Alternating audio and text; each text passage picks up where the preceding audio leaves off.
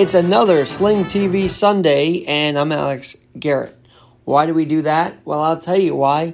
Because my affiliate partner, Sling TV, offers you red zone action all day long, as always, on a Sunday. On a Sunday. So, jump on Sling right now.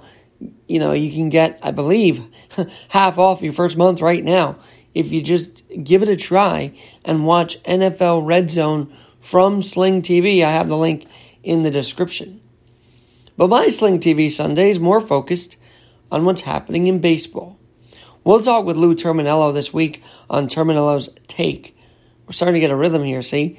But, but, there are a couple audio bits I want to play. Firstly, the Yanks are down 3 0. And I know I mentioned this on my other podcast from earlier this morning that get to Monday should be the three words of inspiration for the Yankees. And that's it. Get to Monday. No excuses. Get to Monday.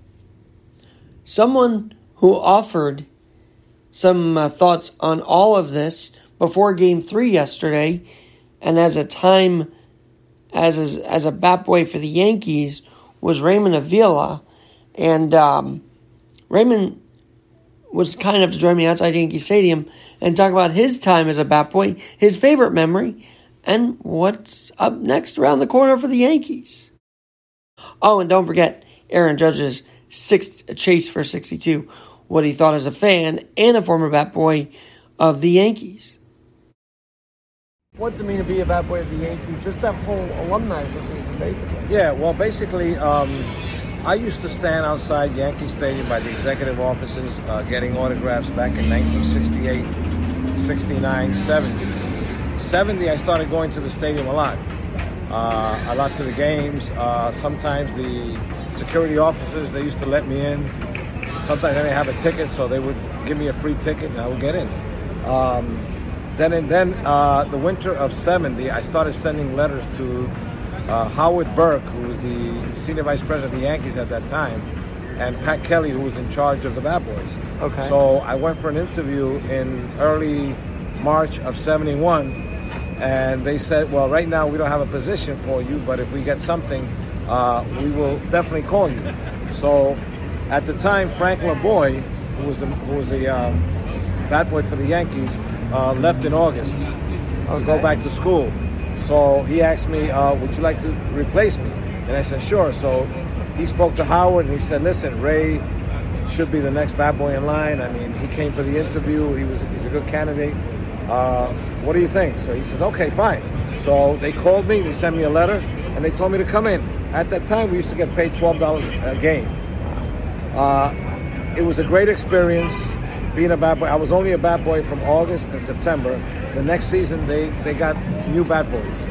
Well, you come to mind because you know the bat boy for the Yankees this year was featured when Aaron Judge hit home run 62. So imagine being in his shoes. Like, what did, did you get to talk with them at all during this whole season? What, what's that been like? Watching? With the bat boys? Yeah. No, I haven't got a chance to talk to them yet. But uh, when I get a chance, probably tomorrow, I'm going to get a chance to talk Well, to them. what's your thoughts of 62 as well? I mean, if you were there right now as a bat boy, would you be nervous? Or would you stay calm? Like uh, you're dealing with all these guys. Well, you know, I mean, um, I would be um, a little bit nervous. I would say, you know, when is he going to hit it? Is he going to hit it? I mean, because that is historic. I wish that he would have hit it in Yankee Stadium. That would have been great, like Roger Maris did in '61. But uh, you know, a lot, a lot ties into this. You know, he's wearing 99. Uh, he broke his record. You know, so I mean, a lot ties into that. he also he broke it on game 161, the address of Yankee Stadium. Game Stadium. 161, the All address right. of Yankee Stadium. And, and, you know, you've been around all these different players through the years.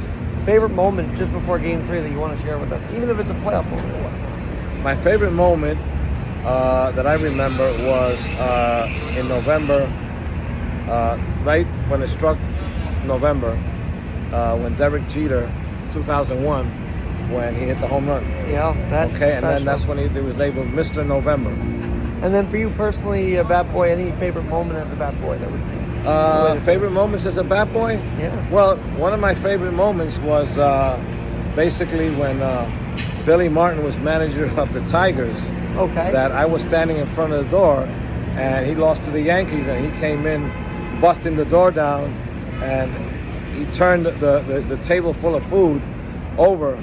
Uh, and the players were mad because they were hungry and they couldn't eat because all the food was on the way. So you want to eat? Eat now. Eat like animals. You deserve to eat like animals. That's great. Now, you have a press pass. Obviously, you've been around this organization now since the 70s. So, what's it mean to stay in the Yankee family, if you will? Well, basically, uh, it, it's well, it's good. It's good. It's good to be back here. Uh, I haven't been back here for a while. Uh, I've been mostly covering uh, the National League, the Mets. Okay. But um, now for the playoffs this year, I'm back here, and you know, I, I, I like the moment of being here. Very back at Yankee Stadium, at, at the new Yankee Stadium, at George Steinbrenner's Yankee Stadium, Derek Jeter's Yankee Stadium. That's because right. this is not the house that Ruth built. The house that Ruth built was across the street. So That's this is the house that Steinbrenner and Derek Jeter built. And you actually were bat boy in the pre-renovated Yankee in the Stadium pre as well. pre renovated Yankee Stadium, yes. And you know, it sort of looks like it now with the old uh, facade up there. Anyway, Raymond, thanks so much, and enjoy, Thank you. enjoy Thank the you. home series. Here. Thank you. Thank you. Well, we'll see how much there's to enjoy after tonight, but um, that was very special to talk to Ray Avila. He wanted me to remind listeners that was during the Horace Clarke era. And then there's another soundbite. See, I'm so baseball focused, I don't remember that the Giants play the Jaguars today, and that I don't know. The Jets also coming in today as well, uh, looking to keep going against the Broncos. Giants at one, Jets at four uh, because they're in Denver. Finally, some separation for a few weeks here. It was all at one o'clock, so I'm glad there was some separation. But staying on the baseball track for a moment, AJ Nola has been reached out a lot. The father of Aaron Nola and Austin Nola. Who are the Nola brothers? Well, Aaron is doing a hell of a job with the Phillies, and Austin Nola is actually in the starting lineup as a catcher for the Padres. So, what's it like for the Nola family, AJ and Stacy, to watch this battle for now, the National League pennant? Phillies are one game away, and boy, I say ring the bell, you know, why not?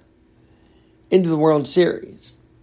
But for Aaron Nola and Austin Nola's father, AJ, it's a little more nerve wracking. Here's what he had to say to NBC Sports, I believe when they were in San Diego. But I, I mean, I got a little, I got a little sneaky going on here, just a, just a, just a little sneak. I'm thinking very serious about putting the Phillies when Aaron's pitching. And that, you know, that's my youngest baby boy. You know, I gotta support him. You know, yeah, I'm, I'm gonna be a, a rack of nerves, man. I'm, I don't know uh, if my heart can take much more of this. I mean, last year they faced each other uh, one game, and in this early this year, I think in maybe June they faced it again, and and those were fun games.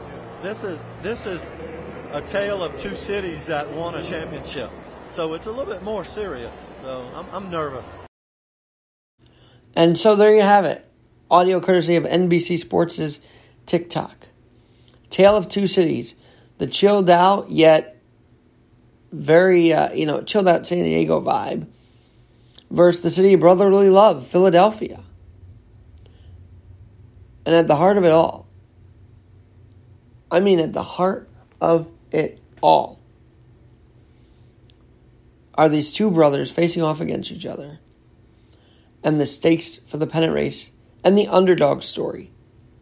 Who would have thought the Phillies would win against the Braves? okay. Cardinals, well, that was a toss up, I feel like. But the Padres, who would have thought they would take down not only the Mets, but the Dodgers? The Dodgers.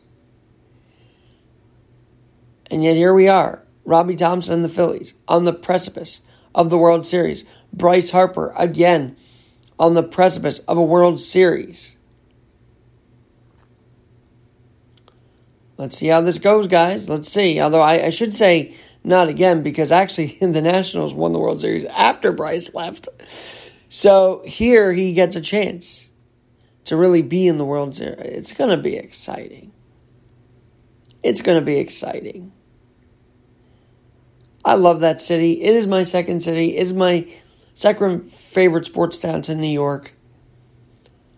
And I'm not a big Eagle fan, but I'll tell you what. The Phillies are in it, and the Yankees are not after this tonight or even tomorrow. Of course, I'm going to wear my Phillies stuff, thanks to Fanatics. And I'll maybe watch it on the go, thanks to Sling TV. But for now, speaking of Sling, I got a link in the bio, half off today, to watch the NFL. What week are we? What week is this already? Holy crap, week seven. Week seven, people. And the Giants are five and one, taking a five and one record to Jacksonville. Yes, Sam Spence. I am hyped up right now.